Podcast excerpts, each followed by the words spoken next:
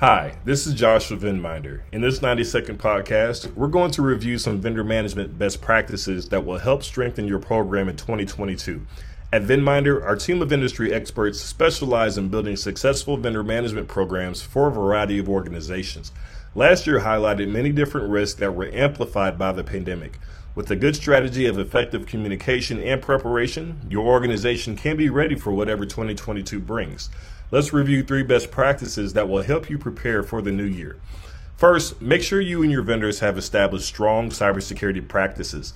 Cyber attacks will continue to grow in frequency and complexity, so it's critical to maintain processes for preventing and detecting security incidents.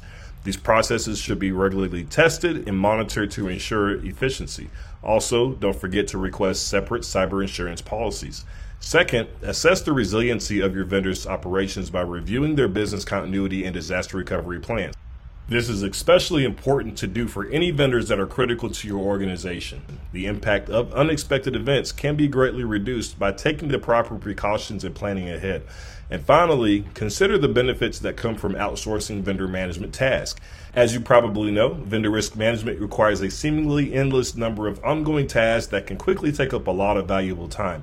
By outsourcing your vendor management tasks like due diligence and periodic risk assessments, you can save time and money while also benefiting from the knowledge of dedicated subject matter experts. 2022 is sure to be another year of uncertainties and challenges in vendor risk management. However, by taking a proactive approach with these three best practices, you can be well on your way to a successful year with your vendors. Hope you found this podcast insightful. Thanks for tuning in. Catch you next time.